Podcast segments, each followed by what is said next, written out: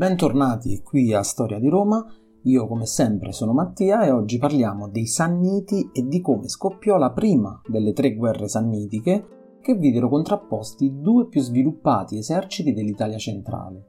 Che la guerra abbia inizio.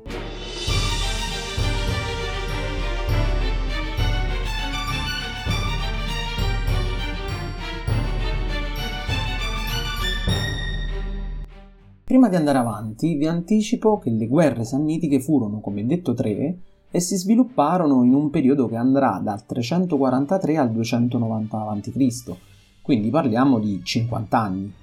Non furono 50 anni di guerra continua, come vedremo, ma con alcuni periodi di pace e di trattati di non belligeranza. Se parliamo invece di quanto tempo realmente si combatté, la guerra durò ben 32 anni, Innanzitutto partiamo dal contesto storico.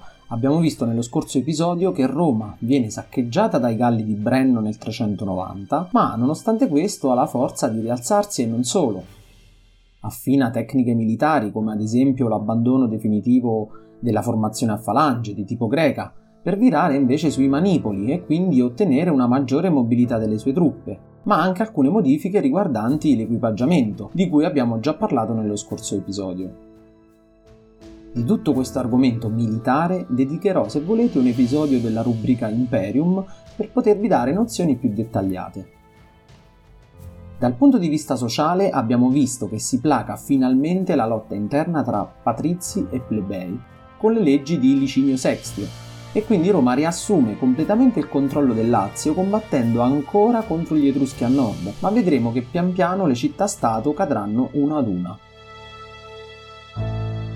Bene, in questo panorama Roma emerge in Italia centrale e combattendo ancora contro gli Etruschi a nord, volge il suo sguardo a sud perché è lì che vi era la parte più ricca della penisola, grazie ai fiorenti commerci delle colonie greche.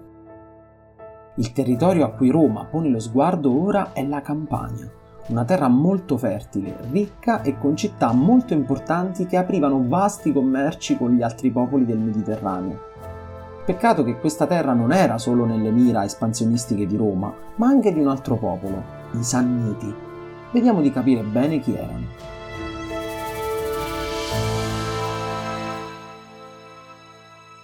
I Sanniti erano un popolo di origine indo-europea situata originariamente nell'odierno territorio del Basso Abruzzo e del Molise, ma successivamente invasero le campagne della Campania, imponendo il loro dominio su numerose città e rimanendo la popolazione stabile di quel posto. Venivano soprannominati dai romani i guerrieri, in virtù del loro estremo coraggio e della loro abilità combattiva che era ancora di più marcata in quanto conoscevano benissimo il loro territorio. Un territorio montano difficilmente percorribile e adatto per imboscate, con molti dirupi, gole, paludi e foreste, e questo non facilitò per niente, vedremo, le truppe romane. I Sanniti, come i Romani, volevano imporsi nel territorio agricolo e ricco della campagna, e in parte vi riuscirono. Ciò li portò vicino al Lazio, dove si stanziarono fino al fiume Eliri, che è un fiume nel Basso Lazio e a ridosso della campagna. Da qui ci furono numerose incursioni al di là del fiume da parte dei Sanniti e questo portò Roma ad inviare osservatori sul posto per controllare la situazione. Per entrambi i popoli, l'area del Medio Liri fu di vitale importanza e fu per contendersi quest'area che iniziò la grande guerra per la supremazia sull'Italia. Lo scontro fu dunque inevitabile, ma almeno all'inizio i contendenti capirono subito la consistenza militare dell'avversario e cercarono prima di tutto di trovare un accordo che evitasse uno scontro tra due così potenti eserciti, anche perché questo avrebbe indebolito le rispettive difese contro le altre popolazioni italiche. Così nel 354 fu stipulato un trattato tra Sanniti e Romani, dove venivano sanciti termini di pace delimitando le aree territoriali dei due popoli. Questo trattato, oltre che a delimitare le aree territoriali di influenza, individuava anche il loro confine fisico, appunto il fiume Liri.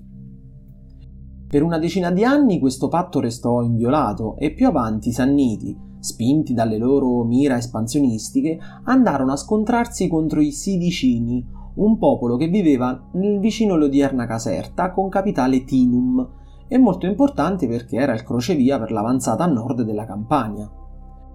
Proprio i sidicini chiesero allora l'aiuto dei campani e si rivolsero contro gli invasori, ma persero però gli scontri con i Sanniti e così questi ultimi, adirati per l'intervento in guerra delle popolazioni campane, mossero loro guerra, conquistando sia il terreno sidicino che quello tutto intorno a Capua, che distava a circa una trentina di chilometri più a sud.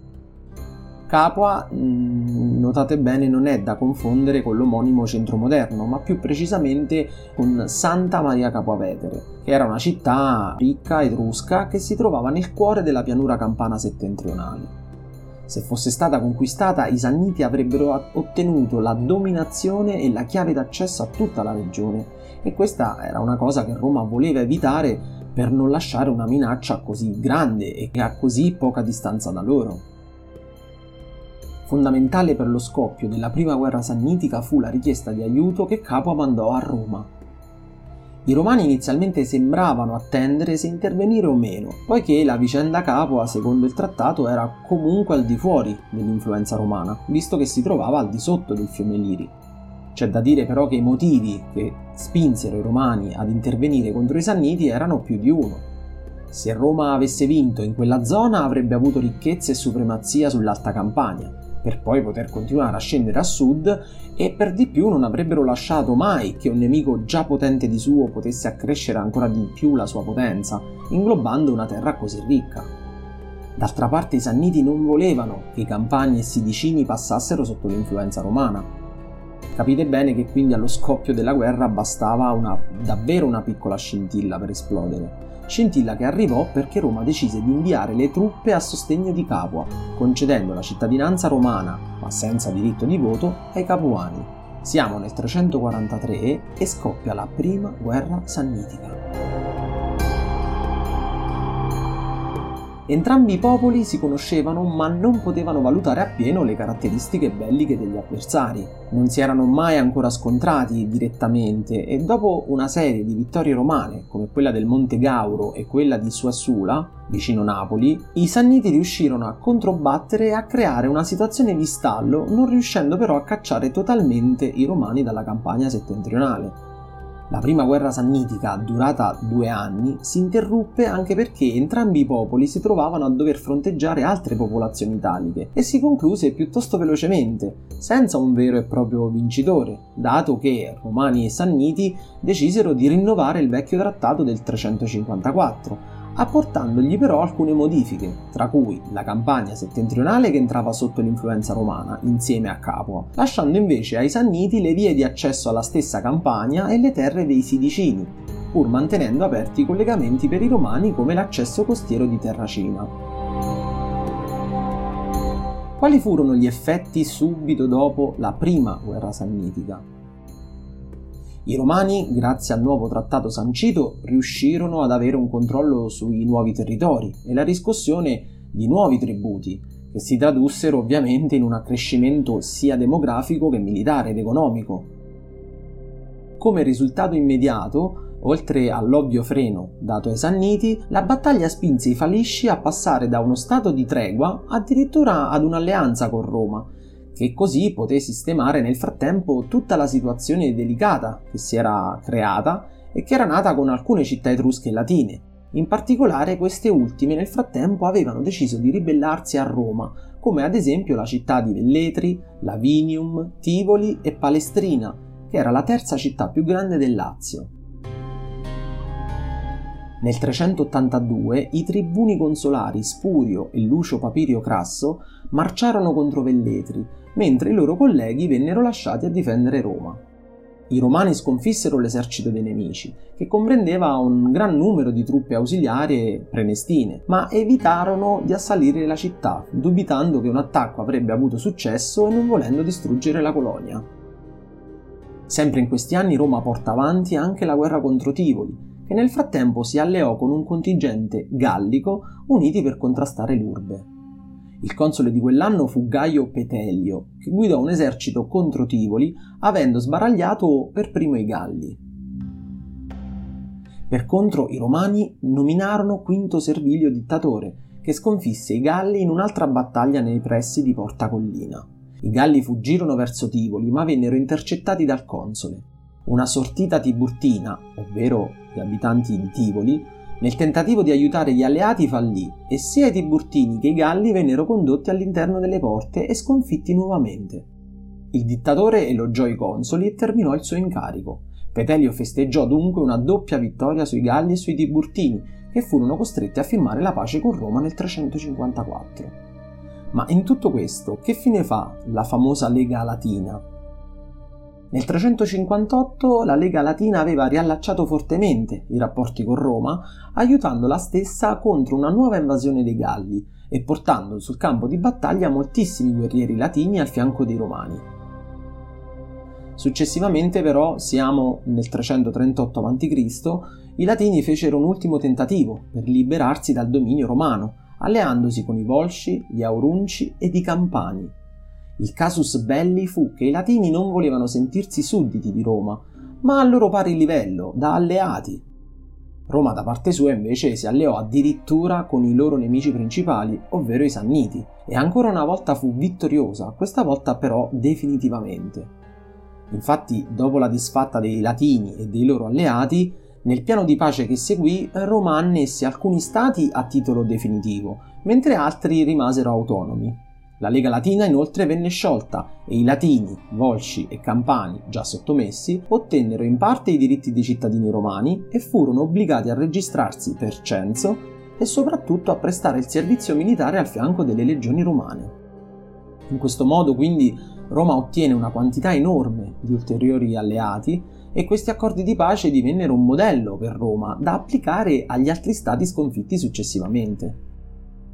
Altra cosa interessante da dire è che nel 348 a.C., quindi solo pochi anni prima dello scoppio della prima guerra sannitica, Cartagine e Roma avevano stipulato il secondo trattato, dopo il primo avvenuto un secolo e mezzo prima.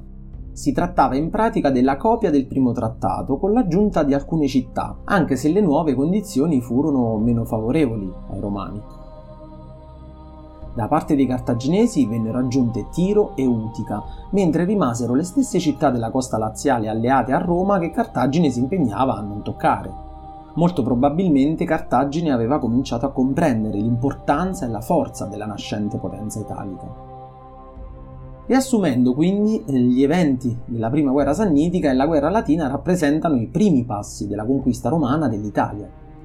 Questa fu la prima volta che vide Roma intervenire al di là dei suoi dintorni, è evidente che Roma beneficiò maggiormente della vittoria comune insieme ai Sanniti dopo la guerra latina. Il potere romano sul Lazio e Campania, così come il rafforzamento dei confini con i vicini Sanniti, sfociò però alla riapertura delle ostilità con i Sanniti, che causò nel 327 a.C. la seconda guerra sannitica. Io vi ringrazio per l'ascolto, se il podcast vi interessa vi pregherei di cliccare segui e di non perdere i prossimi episodi. Infine potete scrivermi commenti o suggerimenti a storiadiroma.podcast.gmail.com Grazie mille e al prossimo episodio.